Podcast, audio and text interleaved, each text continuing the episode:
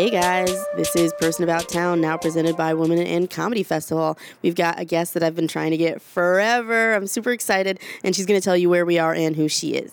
I'm Kelly McFarland. I'm a comedian out of Boston, and we're currently at Improv Boston in Central Square, Cambridge. So, why did you choose this as your favorite place? Do you want me to tell you the real answer? Uh, yes, yeah, okay. All right. So, here's the real answer.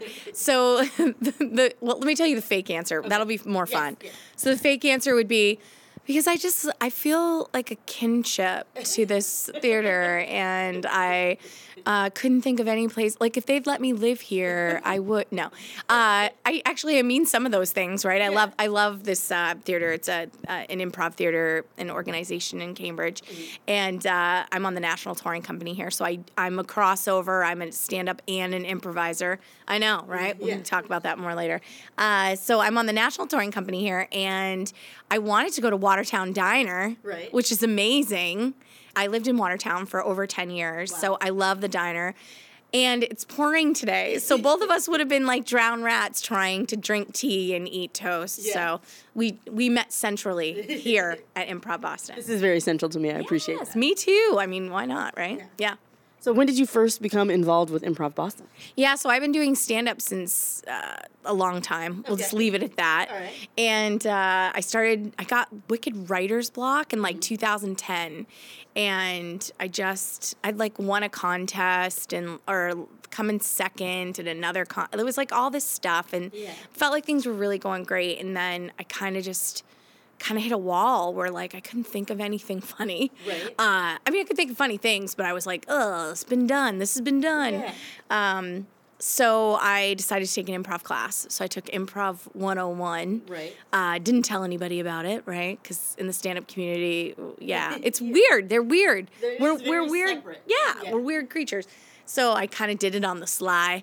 And uh, found that it was super fun, and it just got my creative juices going again, which is great. It's like flexing another muscle, and uh, I love crowd work. I do a lot of crowd work Yeah. in my act. It's kind of who I am. So it was just an extension of that. Uh, and then I went up through the comedy school here Mm-hmm. at Improv Boston, and uh, yeah, and then I just never stopped coming here. Yeah, Nice. yeah. Wow. So yeah, there isn't a lot of cross like there aren't that many people who I know who are as mm. accomplished in stand up who also do improv. Like you talk about how it's, it's flexing another muscle. Like what are some of those muscles that you're flexing? And also how is the reaction from like your stand up friends? Yeah, I mean, I feel like so the muscle that you're flexing is it's similar, right? Like if you love, I'm not sure if improv makes you a, a good stand-up comedian if you've never done stand-up, right? Uh, both of us make our living off of doing stand-up, so it's like I knew how to do that all day, every day. And then the improv, you're not by yourself. Nothing's scripted. It's all made up on the spot. So you kind of have to really figure out where your funny is and turn off that critic, right? Like we're constantly going for the laugh in stand up. Yeah. Like there's even formulas out there that we're supposed to follow follow, right? Right. none of us follow it or some of us do on big giant boards or Yeah, like yeah, yeah. leave post-its for ourselves or whatever. Um, or just really try to get in there and find the funny in everything we're writing. With improv, you're just kind of letting it unfold and you're kind of following the funny, which is something that Will Luera, Yeah. uh, who is a huge part of Improv Boston uh, and, and establishing it on the map here in Boston, uh, he's a brilliant improviser and director. I got to work with him early on and he really just kind of taught me to let it just kind of come out like just just go for it Right. so it's like picture your best crowd work right? Right. you get your best heckle and you and for some reason your brain is there for you Yeah. and you totally nab it and nail it the first time out and you have this beautiful interaction Yeah. and everybody in the room feels like it's beautiful even the heckler thinks it's beautiful uh, somehow right like everybody finds it wonderful and it feeds the energy of the show Right. uh, and then you can get back to business, right? That's the most important thing. With improv, it's just a constant. You're feeding this animal to keep it moving because Yeah. bad improv is bad. Yes. Yeah, I mean, you've seen bad improv. I've seen I have seen a lot of bad. a lot of bad. See, you just use the words a lot, which is what stand-ups always tell me. They're always like, "I can't believe you do improv." I mean, it is it's so bad, and I'm like, no. Bad improv is bad. Yes. Great improv is brilliant. Yes. Like it's brilliant. And so it just helps me to be more well-rounded. I think that's what I was looking for and why I've stayed in it. Oh, yeah. Is that now I just feel like I'm always I'm always working in comedy, always, always, and I think it just makes me a better performer. When I look at improv, there's like teams and they have like this like very tight knit sense of community. How do you develop that when you are also going to do uh, lots of stand up gigs?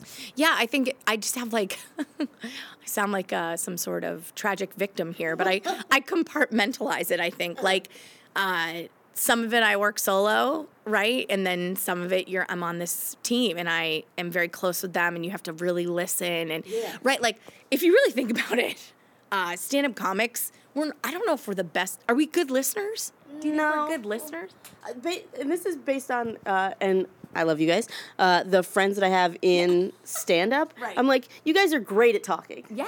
Listening is not necessarily where their strengths lie. Right, right. Like, uh, no, and agree, right? Yeah. So I'll give you an example. A few weeks ago, and the, I please don't write hate letters to Kenice.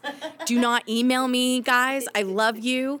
Uh, I'll, I'll echo what you just said. Like, I love my stand-up friends. Or like, we have such a beautiful community here. Yeah. I keep using that word. Like, I'm I'm super touchy feely, and if you know me, I'm not. Uh, I guess I am a little, but uh, I love my stand-up friends. Yeah. Love, love, love, and I and our community is awesome, right?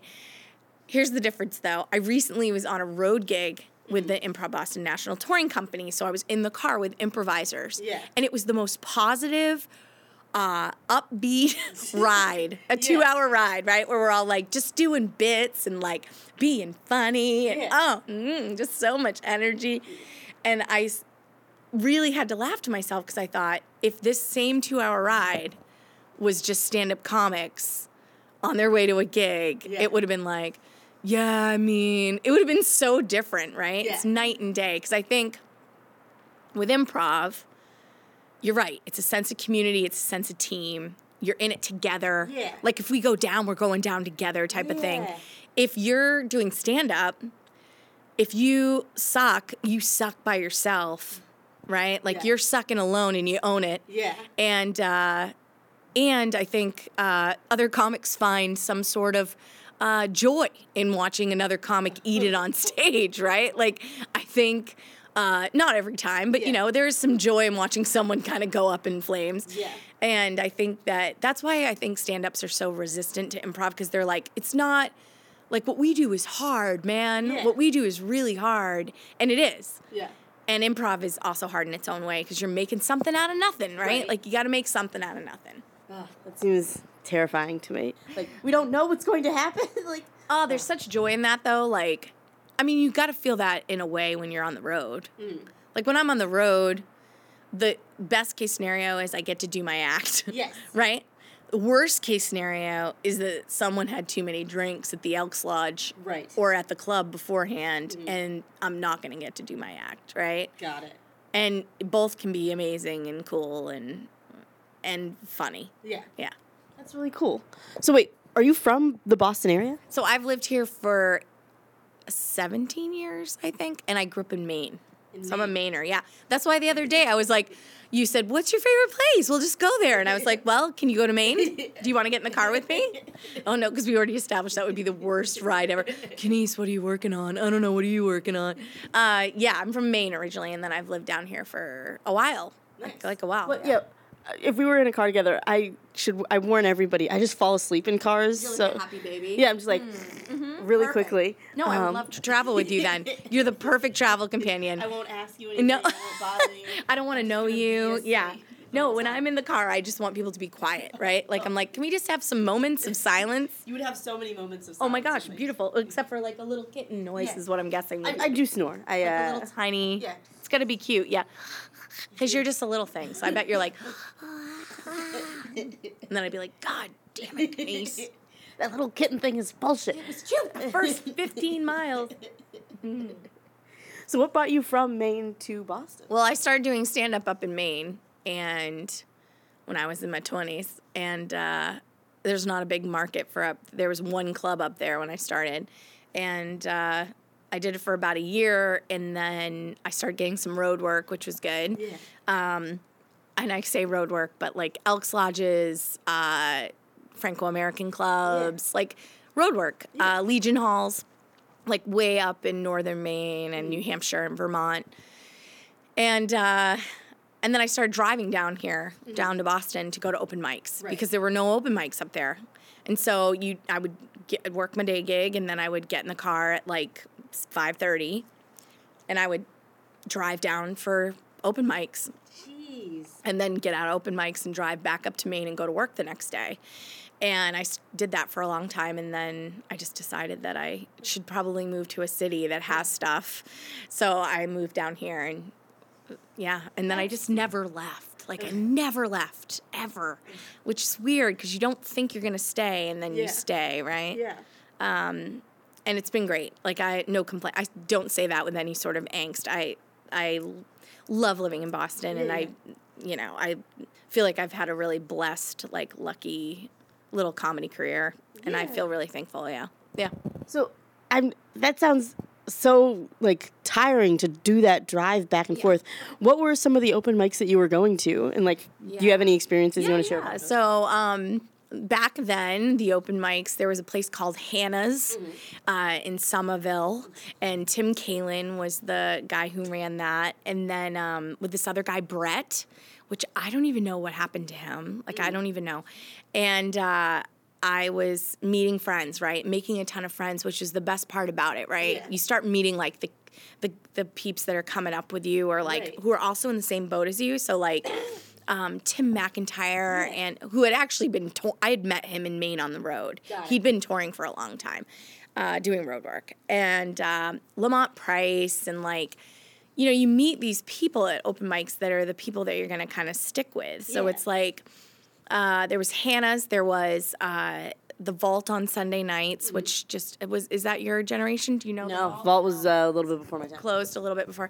Um, and the big dog, right? The big gun is the Comedy Connection Faneuil Hall had Monday, Tuesday, and Wednesday open mics. Nice. Yeah, you'd graduate. So first you'd get a Monday, and then you'd graduate to Tuesday, Right. And then you'd graduate to Wednesday, and then pray to God that you would finally get a weekend hosting for like nickels, a bag of nickels, right? Yeah.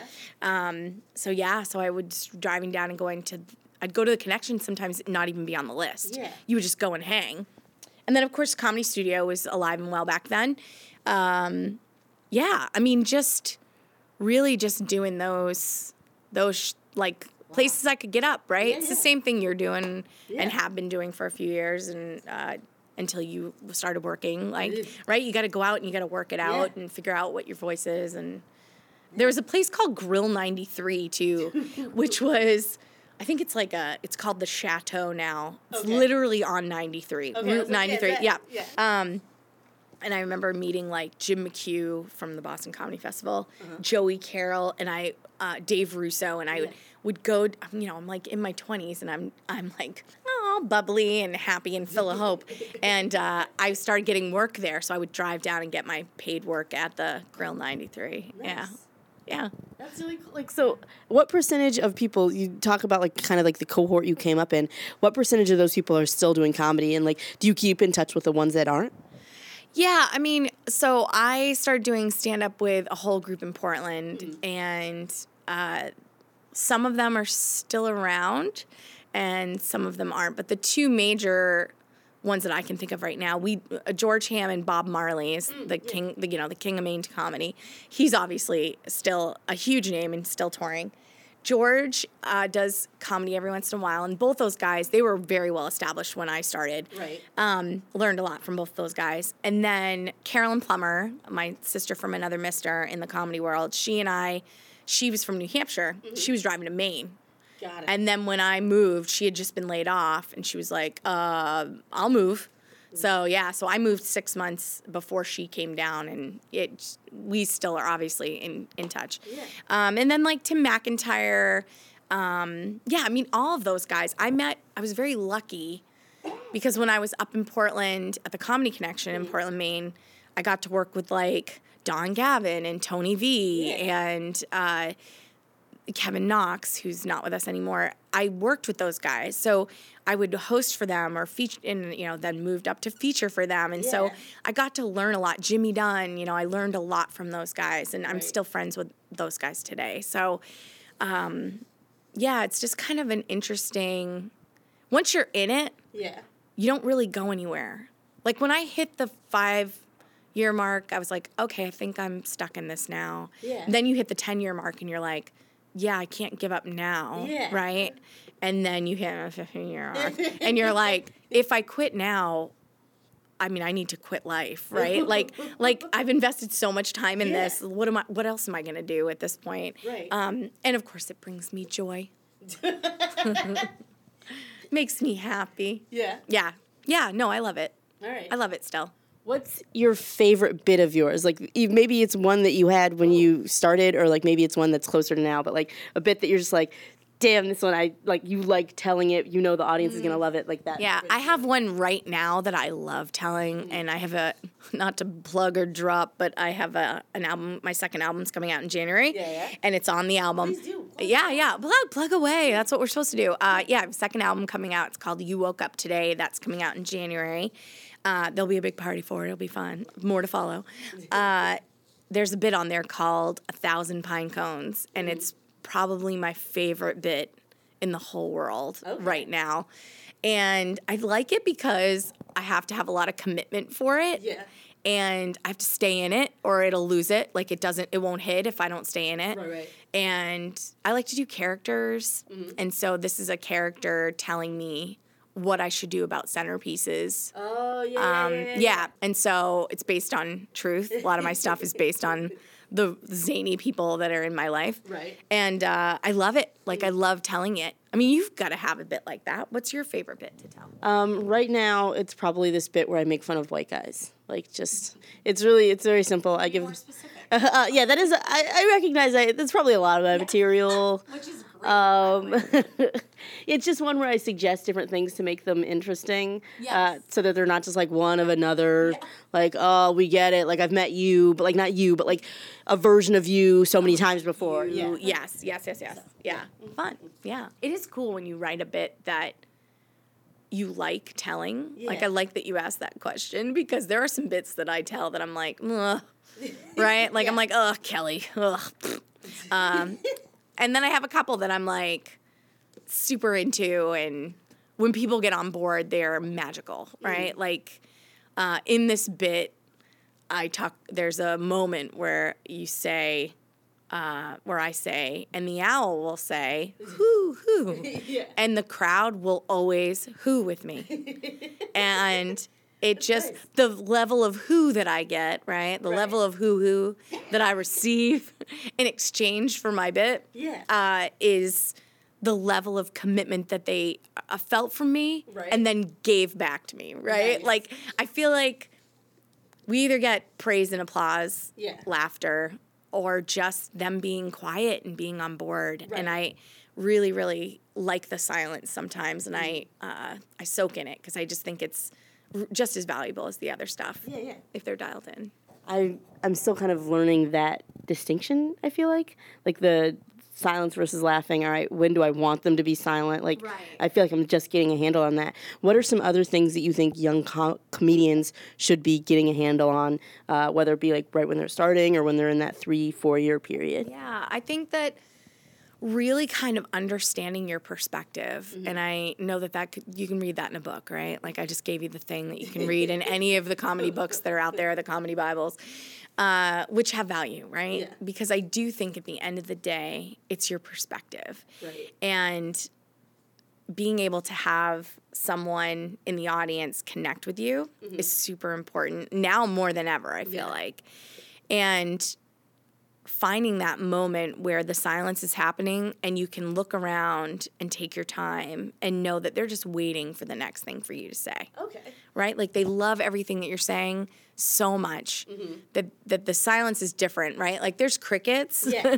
and then there's silence Right. right crickets is like people clinging around their ice in their drink Yeah. or like talking to their friend or or whoosh when you hear someone send a text message Oh, right like yeah. that's crickets to me like that's that's when they're not buying what you're selling Right. silence is when everybody is leaned in i hate that phrase so much now i used to love it And now it's used. now it just makes me feel even more like a middle-aged woman right like like i'm leaning into the sales at ann taylor uh, i hate it i hate myself for just i apologize to the listeners uh, for saying that uh, it's it applies here though, unfortunately, where they're kind of focused in and dialed in Yeah. on what you're saying, Yeah. right? And they can't wait. And I also tend to take a lot of pauses, Mm-hmm. which is not good for late night television. So don't expect to see me there probably anytime soon unless I can figure out how to speed my crap up. But I think that there's some value in that, and it really makes it uh, more of a ride than just Nice. delivering jokes, right? Yeah. yeah. That's really cool. Thank you. I, Yeah. I appreciate that information. Oh, you're brilliant. I hope your listeners know that. All right. Um, if I if I feel like I deserve something, then I will say it. But it's weird to like I've looked up to you since I started comedy, and I remember I met you and I was like, "Hey, I'm so nervous," and you're like, "Why are you nervous?" Yeah, don't- You're like, "What yeah. are you doing?" No, I'm probably, hopefully, God willing, I'll work for you one day, right? Like, I look at every comedian now in Boston that's coming up. Uh, so much crazy talent here, and uh, I think everybody makes choices in their in their comedy career, right? And I think that I own my choices, and I. Uh, I, I like where I'm at in my life right now, and I'm still in it, right? I'm Yeah. still in the fight, I guess. Yeah. And then I look at someone like you who's young, right? And you're, do they know? Yeah. They know. Oh yeah, that that, uh, that I'm moving. Moving? Oh, yeah. yeah, yeah. Do they know about the move? yes. uh, that you're moving, right? Like so, and I when you told me that, I was so happy for you. And now, not to Rick Jenkins myself, because Rick always says that Rick Jenkins from the Comedy Studio, he always has his famous line that you're that these young comics are his retirement plan. To me, I'm like. I'm just hoping that maybe one day I get to I get to work for one of you guys, right? Like it's uh it's great to see that we're still churning out talent here and have been since the 80s. That's what people are forgetting. Yeah. Right? So if I ever have those moments, right? Cuz I'm a married lady now to a regular I'm married to a civilian guy. Yeah. Uh and he, I have a stepson and so you know, I travel still and do the whole like bounce between LA and New York and Boston. Uh I think it's great that we're still churning out such great comedy here. Like it's insane. It's insane to me Yeah. how funny we are here. I think it's the cold and the. Oh yeah, we're we're angry. Yeah. We're an angry people, uh, right? And those of us that aren't angry, uh, we're passive aggressive, right? Like I had someone say to me recently, they're like, "You're so upbeat," and I was like, "I'm actually super douchey. I'm passive aggressive, which is like the worst. That appe- that's that's like a wolf in sheep's clothing. Like you appear to be upbeat, Yeah. but in real life, you're just a jerk. Like I'm an asshat." Uh, but I thanked them and went, "Thank you," and then I was like, "I'm doing it to you now, and you Oh, don't even." God. Yeah. Being that you're on the road rather frequently, have you noticed like a shift in audiences in the last like year, two years?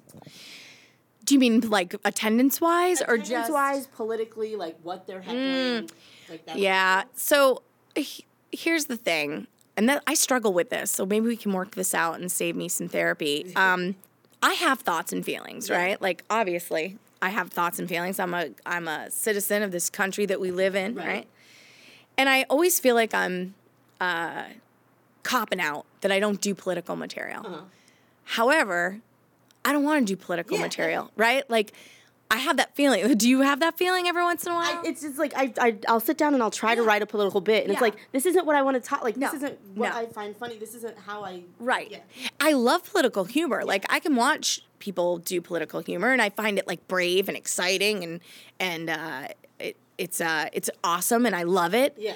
For me, I don't feel like I it's almost too personal for me. Got it. And I share a lot of personal stuff in my act and I just feel like I I don't know, there's something about it, right? So the audience I'm not I personally uh, because I stay away from the political stuff, I I'm not running into a shift in audiences, Okay, right?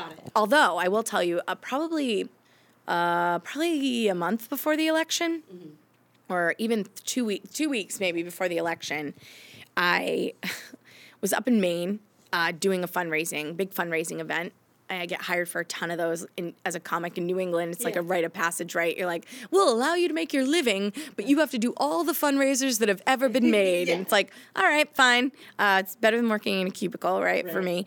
So uh, I was at this big fundraiser, and that day, Trump had been in town up in Lisbon, Maine, right? Of all the places Yeah. Of all the places in the world, and I'm the next town over. I'm, I'm doing an event the next town over. And so I wasn't going to talk about it. And I was on the show with some comedians that they weren't going to talk about it either. Yeah. Mike Katrobis and Carolyn Plummer. And I, and I know those two, right? Very well. They're friends of mine, very good friends of mine.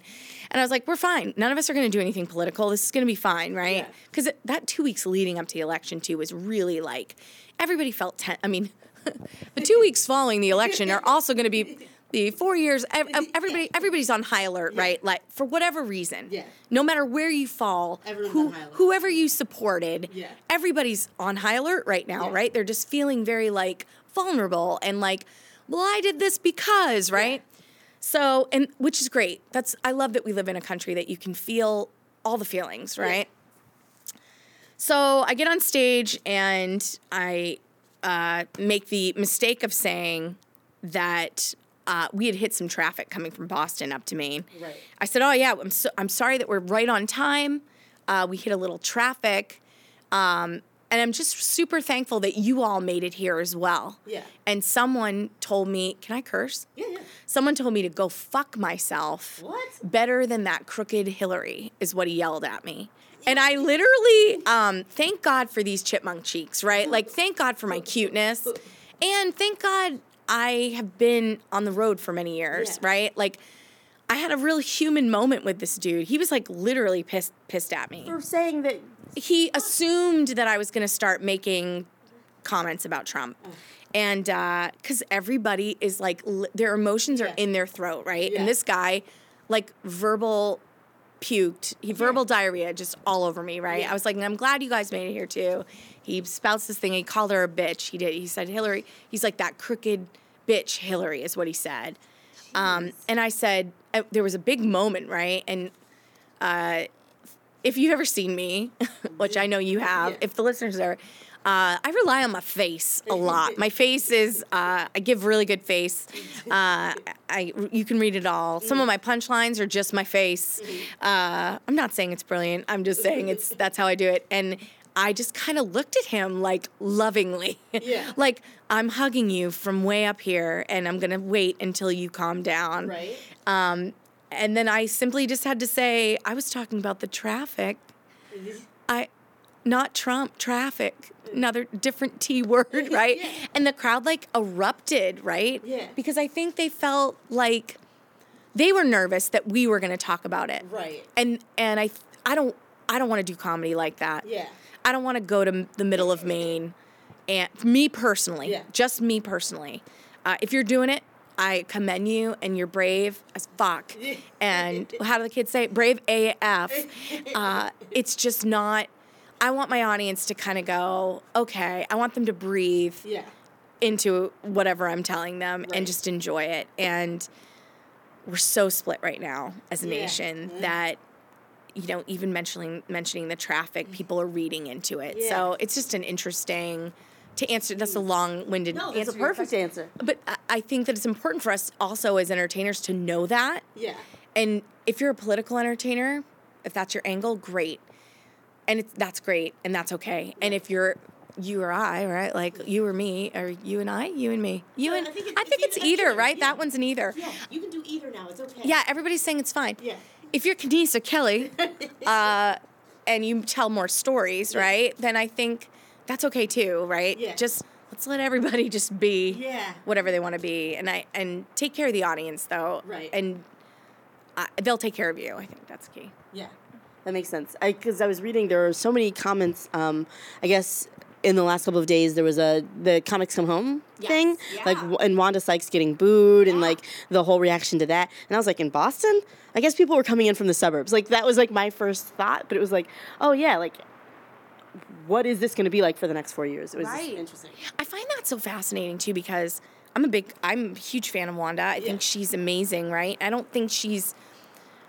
I don't. I wouldn't describe her. I don't know if you know her stand up. I wouldn't describe her as super political. Yeah. I would describe her as a woman Right. living in our country who's talking about her experiences Yeah.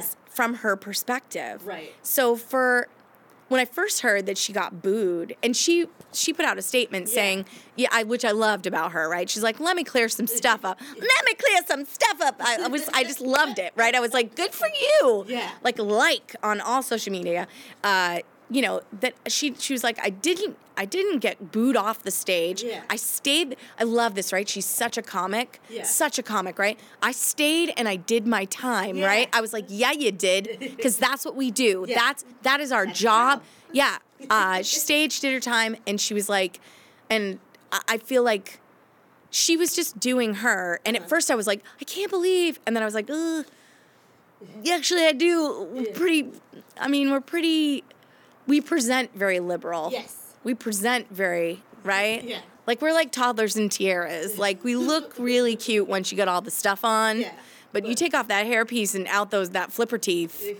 We're just a bratty two year old who Yeah. wants our way like anybody else, right? Right. And we're gumming a pixie stick until our mother shuts it down. Like it's uh it's unfortunate to me that that Yeah. happened and I think that this is what we're talking about is that people are their emotion is so on the surface Right. whichever way you're leaning Yeah. right um, even now you and i are being very politically correct right we're not even mentioning how we actually feel Yeah. we're just telling people that uh, so don't go hating us Yeah. everybody out there uh, Everyone assumes my politics anyway. Like right well they assume my politics too i mean which is fine Yeah. uh, and I actually truthfully feel this way. I think people made choices. They uh, shitty people existed on Monday and they existed on Yeah. Wednesday, right? Like they were there the whole time. Well, I think that uh, now it's just really evident, right? like you can spot a douche, Yeah. right? And they live on both sides. So it's Yeah. like I just think that uh, hopefully, right? I'm hopeful that uh, shows have been great, right? Yeah. The shows have been great. So I think that people are going to find their way Right. and stop being so defensive, right? Like I think Wanda was just being funny. Yeah. And I think that she knows the difference between a soapbox and a stage, Yeah. right? So uh, I'm glad she addressed it and like, uh, yeah, I think that the audiences will will all come back to center at some Yes. point and be just as strong as we've always been and just be able to kind of enjoy each other and that's the beauty of stand-up comedy is Yeah. that you can have different perspectives and still find the funny in it which Yeah. is important Thank you for your like. I just. Ah, it's been an interesting week. Yeah. Like the day, like Wednesday at a show, and people just like. Like, Yeah. it, but like not just at a show. That's very generic. Like specifically at a show in Cambridge, Massachusetts. Oh, like, yeah. yeah. just like the attitude there versus like, oh, I did a show in Quincy, and like the attitude was a little bit different, and Mm-hmm. like just it's been an interesting like, oh, okay, this I hadn't seen this uh, division before, and now I do. Yeah, it's a curious thing to me too because and to go back to what I was saying before, I feel like almost guilty sometimes that I'm not being more vocal about how I actually feel, right? Yeah. And then I forget I'm an actual person with free will. Yeah. So in my personal life, I can totally have my I can have my opinions and I can have my point of view and I can uh, join any group I want to and I can send money to any organization I want to and I can f- say what I want as a person, right? Right. and it all comes back to like being really true to yourself so the fact that uh just know who you are Yeah. Mm-hmm. and live that way like I call it living right right i just want to live right Yeah. and uh, living right to me just means like living in truth and like knowing how I feel about things. And that's going to come out in my stand up. Mm-hmm. I don't have to be, I don't have to share all my political views Right. or use that platform to, to shame anybody into how they're feeling. Although some people probably could use some shaming, but uh, to be truthful. And uh, I want to keep the laughter. That's really, Right. that's why I wanted to be a comedian in the first place. So I really want to make sure that the laughter is the first thing. Nice. Yeah. When did you know you wanted to be a comedian? Oh my gosh. Uh, well, I grew up in a little tiny town in Maine, so I didn't. I always loved comedy, and I, my parents would let me like watch and listen to albums, like records, uh, when I was young Yeah. and very inappropriate. So I was listening to like we had a Richard Pryor album in our house that I listened to at a very young age, um, and I probably should not have been listening to that, but I was. Uh, and I watched a lot of Monty Python, and I watched a lot of Benny Hill, which is completely inappropriate. Uh, and just everything. Like my, I, they didn't really shelter. My parents didn't shelter me from anything funny, so I knew how to be funny at a really young age. Uh, and I also knew that was the best way to get attention. I'm the baby in my family, so it was like being funny. Yeah, yeah, you know what I mean. I think when you're the youngest in your family, you learn real quick. Like, oh, okay, things are good, great. Let me help them be better. Yeah. Things are bad. Hey, this will lighten the mood, Yes. right? You learn how to do that, and uh, I knew at a young age I really loved co- loved comedy, and I wanted to be a comedic actress. I was a singer when I was a kid, so I wanted to like be on Broadway and do fun Broadway shows. And then when I got older, I was like, I think I could actually be a comedian. That's a thing people do, Yeah. and it's a job. So in my twenties, I did go to college by the, you know, encouragement of my parents. Uh, and then right after college, I started doing stand up, and I knew I wanted to entertain people, and I knew I wanted to be funny because that's where I feel most comfortable. Right. Uh, yeah, I have a hard time being serious actually. and so when I am serious, it's like super serious. Like Okay. in my car alone, got to get the cry out. Yeah. Yeah. So, yeah. So I'll just know, like, if ever I see you like very Yeah. serious, I'm like, Oh my God. right, uh, if I'm driving and the and I'm sobbing, I'm probably don't wave. Oh, Right. I won't see you anyway. okay. Through the tears of my sadness that run deep in my body. Uh, but you got to get it out so you can get out the other Yeah. stuff, right? Makes sense. Yeah. So, like, how did you? We talked about like developing a voice and a perspective and having to be true to that. How did you? Was that something you consciously did, or did, was that just like uh, over the course of time? This is the voice that developed. Yeah, I mean, I was so bad when I started. I, we haven't talked about that yet. I was a horrible comedian. Um, way funnier with my friends. And I thought I was going to be one of those tragic cases that we all hear about, right? You hear about the people that are like, my friends all think I'm super funny. Yeah. So I'm going to be a comedian. And then they just die a horrible death every time they go on stage. Right. So I was convinced that I was probably going to be one of those. I was like, oh, I'm probably going to, this isn't going to work for me. And then actually, I did a road gig with Tony V Yeah. and I was only a couple years in, super young, and we were just like laughing in the car. I don't even know if he would remember this. Uh, he's a gem, Okay. such a gem. Like if anybody's listening uh, to this uh, that doesn't know who Tony V is, find out because he's just the most amazing, wonderful, funny human being. Um, all those guys are great, but this story specifically about him. He, uh, I was telling him a story, and I was just being myself, and he's like, "This is who you should be on stage. Right. Just be this, like." Normal you. Don't try to do something else. Just Yeah. do this. Yeah. And I was like, oh, okay. and then, uh, right, t- typical like young, like I can just be myself and it's enough. I'm good enough. Um, I just feel so dumb now when I think back to it. I'm like, oh God, you're like everything I hate, right? Um, and then I had another comic right shortly right after that say to me, um, when you smile, the audience will they'll take anything you give them.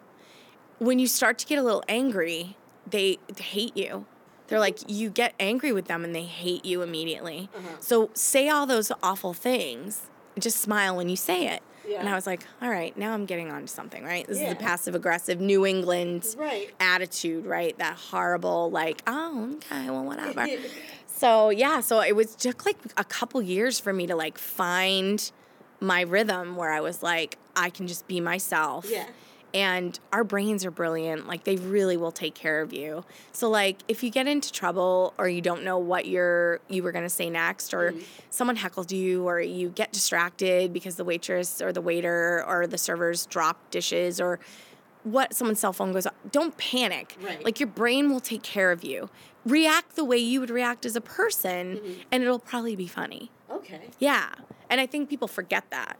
I mean, I think they do. I think if you're funny when you're just being a person, then hold on to that when you're on stage and it'll just help you out.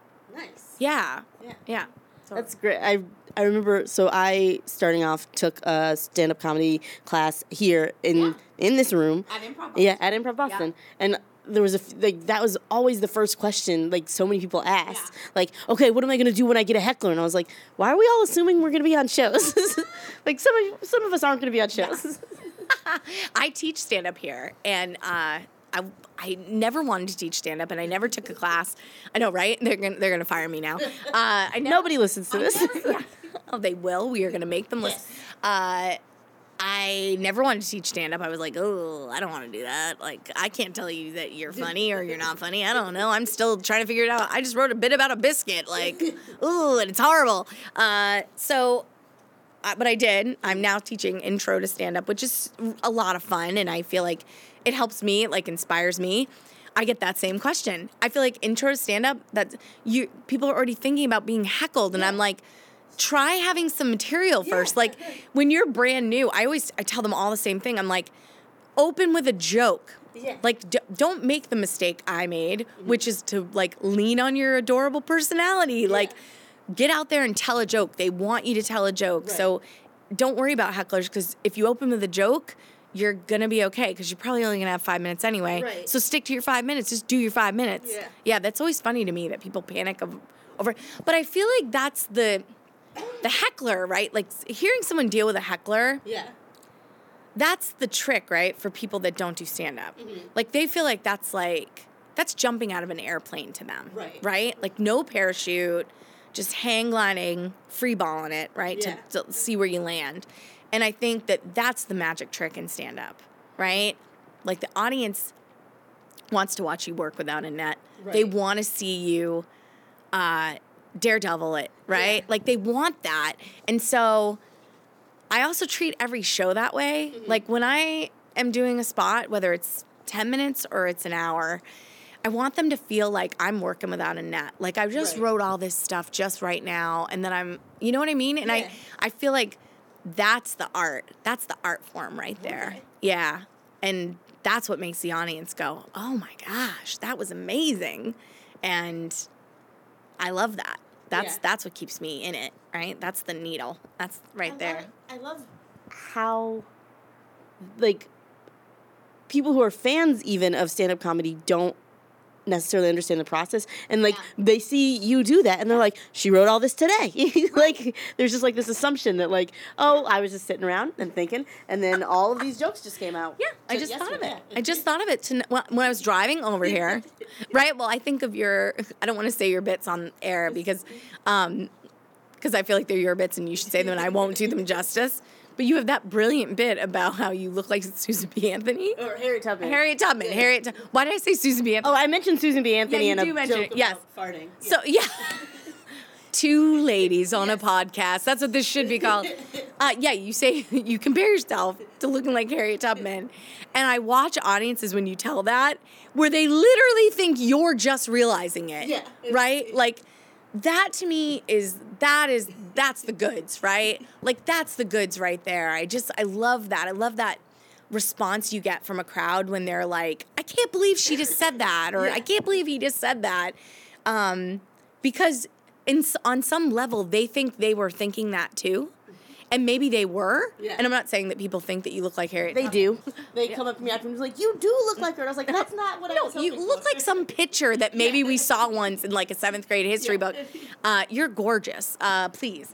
So literally, I think that that's when an audience member really. I'm going to say it again, and I hate myself. Slap me, okay? I Can you won't, I won't. slap me when I say it? not gonna slap. That's when an audience member really leans in. Oh, ugh, bleh, ugh, I just threw up. Can you just hit me with a bat? I did Um, not.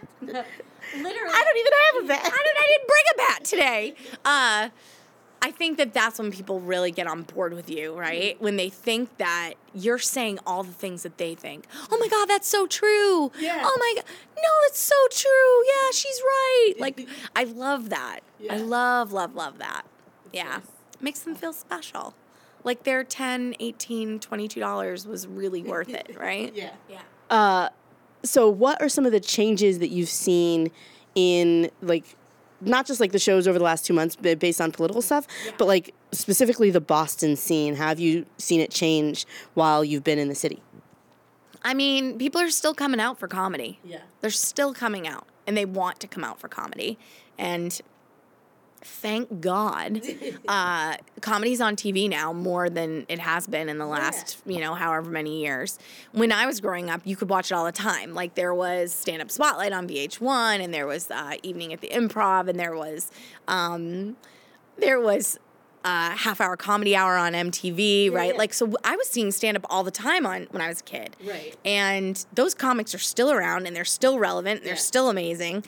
And then we went like a huge period of time where I felt like stand up just wasn't on regular TV. Right. Like Comedy Central, obviously doing you know doing the dirty work and making sure that stand up has stayed on the air for Yeah. years.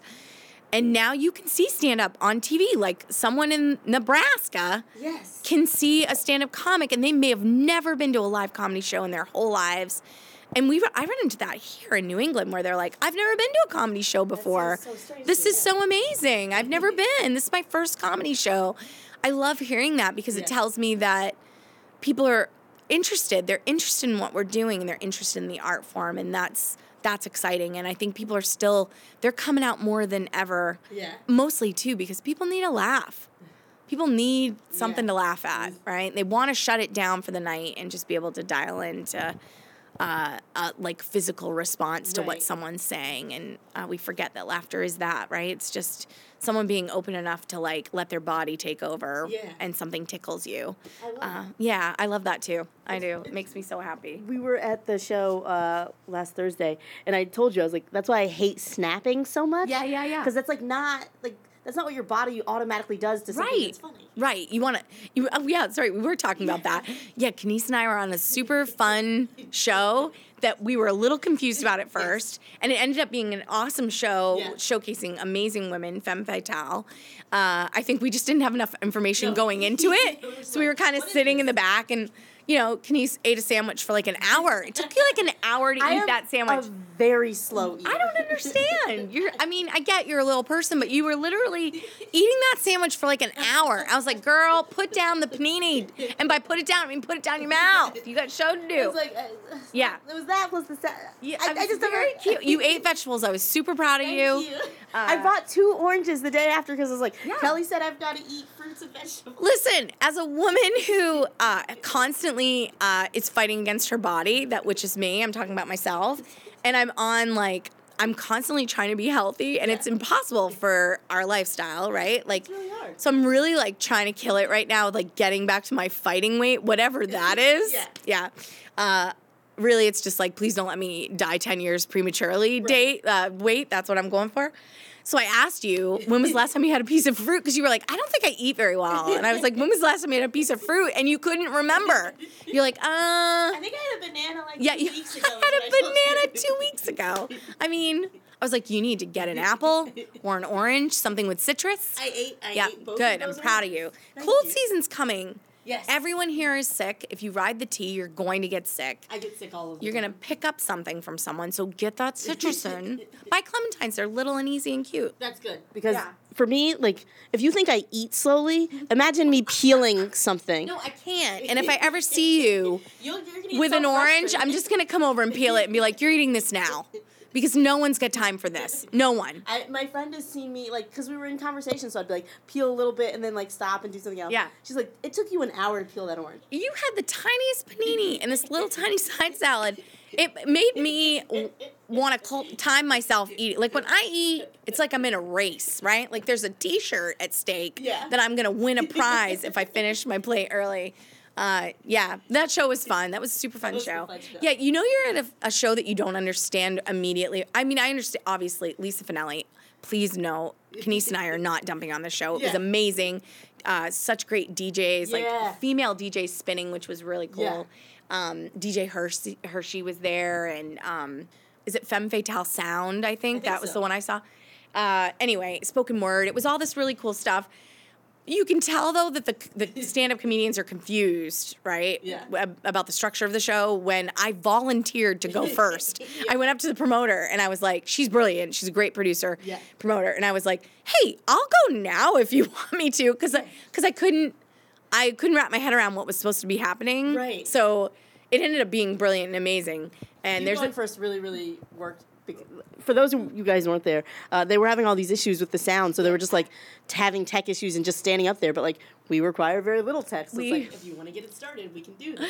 we really do require very little tech. I had a gig the night before that, Uh-huh. and uh, a corporate gig, and so it was private and whatever, and those gigs are great. Yeah. And for some reason, the mic didn't work, but the clock was ticking. Like the audience, they had introed me, and then the I, the mic didn't work. Oh, so I just did it without the mic, Yeah. which I don't prefer, by the way. No comic prefers that. Uh, but you're right. Like we don't require a lot, Yeah. and uh, yeah, if if we can help, right? Also, Yeah. all of our stuff is right. It's not like oh, let me just tune my guitar Yeah, no. or warm up my voice. Right. We're very we're like oh, you want me to start now? Uh, yeah. I, I will now. I will begin. Nice. Yeah, yeah, that was a fun show. It was a good show, and uh, I'm glad I learned this about you. It's like a fun little fact about you that you're like a, really- super slow eater. So slow. Um, uh, an ex-boyfriend, and this is part of the reason why he's an ex, used to count my bites. Oh, that's annoying. Yeah, and he would like comment on like, oh, you, you really needed to chew that really hard because you did like a hundred some bites for that one bite. So I mean, maybe he should be listening instead of counting, Yeah. right? Like that's a good partner. yeah, I just remember that. I was like, you son of a Yeah. Oh, yeah. I mean, yeah. I did notice it took you a long time to eat, but I was not counting your bites I appreciate that. because I'm not a douchebag. I- so yeah. I really appreciate. And those are my words, not yours. So, what are some things you enjoy doing outside of stand up? Uh, I, I, this is no disrespect. I hate this question because it makes me realize how little I do outside of stand up. Uh, so right, and then I feel I feel compelled to be like improv, which is comedy. That's performance. I really enjoy. Well, I'm married. I'm married. I'm a married lady, and I I uh, adore my husband. He's uh, awesome and fun, and we like to we like to travel a little bit. We like to uh, go on little adventures and uh, try new restaurants and go listen to music and go to the movies. We love movies. We watch a lot of movies. Um, I also have a stepson, so we're always looking for stuff for him to do. He's Right. 11, and uh, Is he funny? he's so funny, Kenice. Like he's. We just discovered he's super funny, and I'm trying to decide if it's like, is this like a direct like? So here's the here's the thing, right? Yeah. So I, he's not mine. He has zero of my DNA. Yeah. Right. We have no blood relation. Right. However, he's he's my son. I live with him. Yeah. Uh, my stepson is my son. I lo- feel like he's mine. Do you become a product of your environment? Yeah. Right? Like, I think that you do. I think that you, when I met him, he was like a shyer kid, right? I've been with them for years. Uh, and now that he's 11, he's like kind of going through a little bit of an awkward phase, right? Right. Like in most 11, Yes. 12 year old boys do, 13. Uh, he's in junior high. We recently were selling wreaths for his Boy Scout troop. And I told him I would help him by posting it on Facebook. However, he would need to do a thank you video Yeah. for each person that bought Oh wow. because I thought that that would be a great way for him to like get out of his shell a little bit and it's a nice gesture. Right. And it's also a selling tactic, right? Yeah. So I put it on Facebook and a bunch of people bought and he had to make these videos and I directed him and I directed him in these videos. he is super funny. Yeah. He uh, by like the second or third video he was like sharing his own ideas. I think I want to do this. I'm, I'm, you know, I'm doing all the typical improv coach stuff where I was like, look around the room, what inspires you? Yeah. Uh, he's super funny and quirky, and I have a lot of material about him Right. it's interesting to watch. I bet he if he started writing, he'd have a lot of material about me, right? And I'm growing a lot from having this child in my life. Nice. Yeah, I feel like he's going to give me this great gift of like seeing myself, Yeah. right? You see I feel like your parents are always a mirror of you. Right. Right? The adults when you're a kid, the adults in your life, they sh- they're a mirror because you're learning how to be a person. Right. And so I do think that I sometimes see his reaction. Like if I say something, I'll see it on his face, and I'm like, "Oh, I'm horrible," right? so you get to see like how you are because they don't have a poker face. Yeah. zero poker face on a kid. But It would scare me if, it, if they did. Like if the kid had like a really yeah, good- a really good poker face. Yeah. He's fun. He likes music too. We both like dancing. Like we have a lot of dance parties at the house. That's fun. Yeah, super fun. He's into soccer and baseball. So we have a lot of sports in our home. And then I have a ton of awesome girlfriends that I've had for over 20 years that I get together with a lot. And Yeah. so I try to schedule that time so that I'm not always doing stand up on like I do have stand up every weekend, Right. and on occasion I'll just block out like a weekend, and I save my pennies for it and budget, and so I can go be a person with my friends, and yeah, and we just do like regular stuff, right? Yeah. Drink wine and talk and talk and talk and talk. Yeah. I thought you would say because every time I've seen you, you've always been very put together. I thought you would like, like Like, and your hair is always nice. Like, I thought you were gonna be like shopping because I was like, you always look really nice. I mean, I do like to shop. Who doesn't love to shop? But I'm, I'm meeting more and more people who don't, and I'm like, I don't Yeah. understand you. do you like to shop? I love shopping. You're always on point. Like you always look cute and put together. Um, thank you for saying that. Like especially today, I'm like wearing a No, no, dress no, no. and leggings and boots. No, it looks very like it's like, oh hey, I was just in the mountains for something. accidental. Yeah, Mm. it looks Uh, yeah. not trying like some people look like they're trying very very hard, and you've never looked like that. It's always like a oh, this I'm just effortlessly classy. Oh, like that sort of. my God, we're gonna hang out more often before you move, and then after you move. Uh, no, I do love to shop. I love bargains, though. I'm a big bargain hunter. Uh, obviously, like you can't just go crazy. Yeah. Uh, when I had a day job, I would, you know, I had a good day job, and I would like probably spend more money than I should. And then when I went full time comedy career Yeah. a couple years ago, I was like, oh, I got to dial this back a little bit. Uh, so I, I definitely like to shop.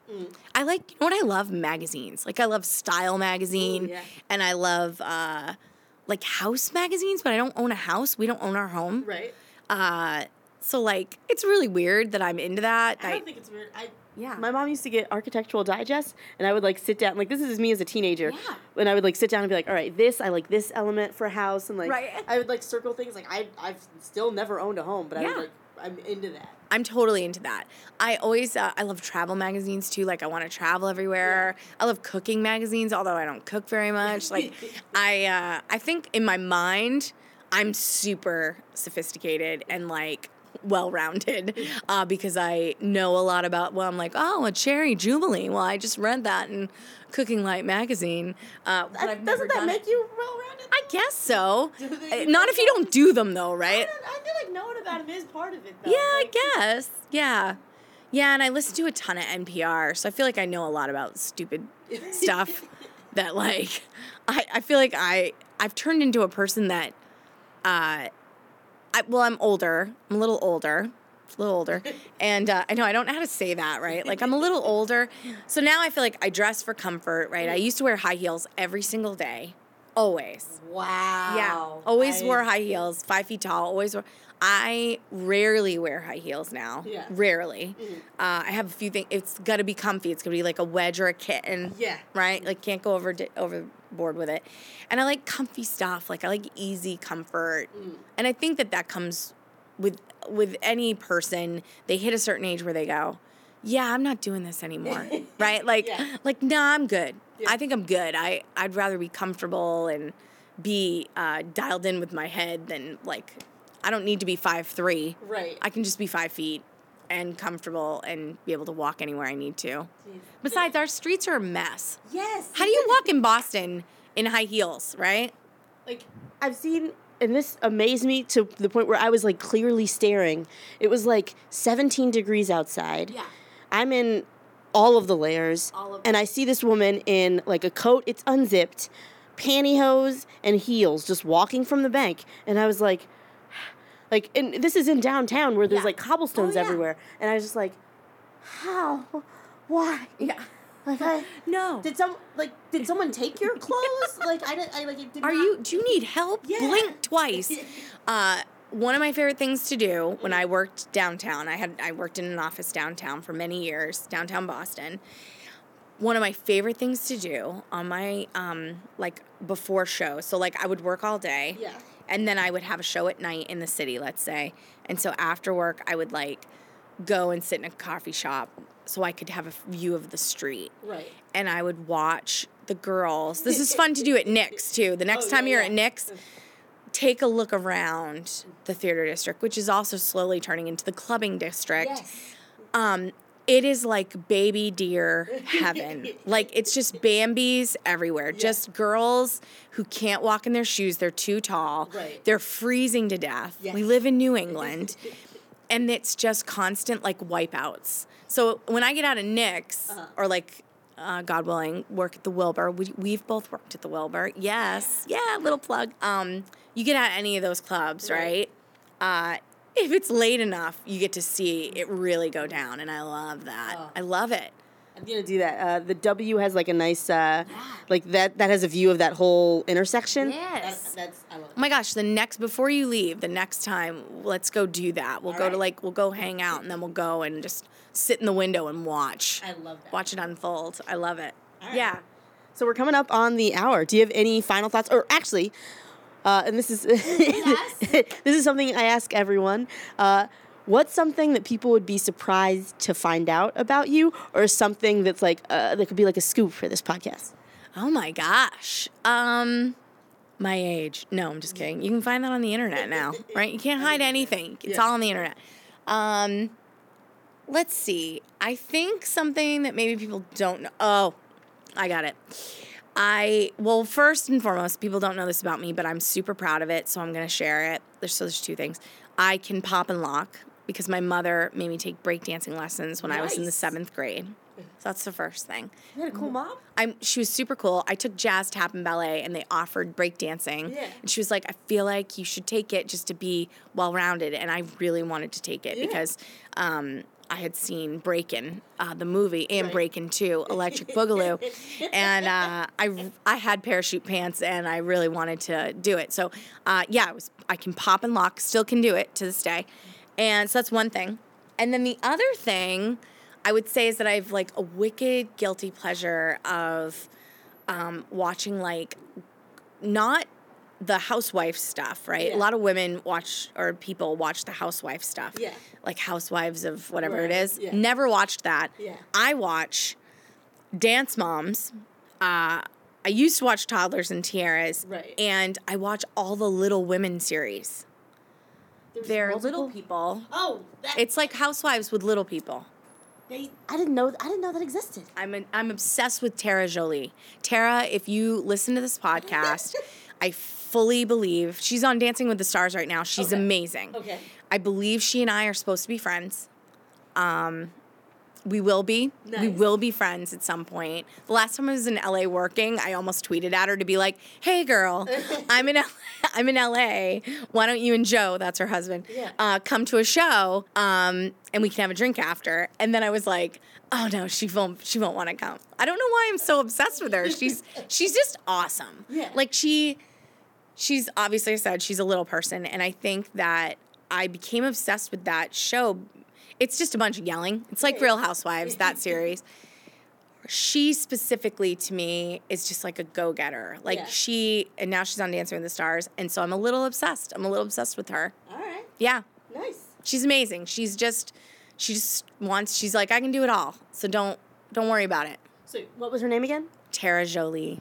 Okay, guys. So if anyone knows Terra Jolé, you know what you have to do. You have to contact her. You have to set this up so that this can happen, Set guys. up a meeting. Set Yeah. up. I mean, she is just the coolest. She's the coolest. She really is. I gotta watch this show. I don't know why I'm still talking I hope you edit. You probably won't because I'm being adorable about it. Um, yeah, I gush over like, and I'm not saying Terra. I'm not saying you're a B level celebrity, so don't think that. I like lose my mind over B level celebrities though. Who else? I don't know. I can meet someone super famous, and I'm like, yeah. Like when I did Premium Blend, Damon Wayans was the um, Yeah, yeah. he was the host. I did the last season of Premium Blend on Comedy Central, and I was barely fazed, right? Right. Uh, and I've met like, I've met a bunch. I've met Yeah. some famous people. I ran into Lori Mae uh, Hernandez, who was the little stand-up comedian on America's Got Talent last The season. Yeah. Yeah, yeah. And lost my shit. like I lost my mind. I like I was like, "Oh my god." I like freaked out. Like she Yeah. looked terrified. Like mom and dad, middle-aged woman. No, stranger danger. Like I lost my shit. Yeah. And I think it's because I don't know, I can't even tell you why it is. I just do. That's so that's probably the other thing. That the moral of that is if you're a B-level celebrity, I'm going to chase you down the street and lose my shit. But I'm normal otherwise. You guys heard it here. Normal otherwise, but will chase a B level celebrity. Oh, God, yeah. guys, this has been Person About Town. Thank you so much for listening. Bye. Bye. Thank you.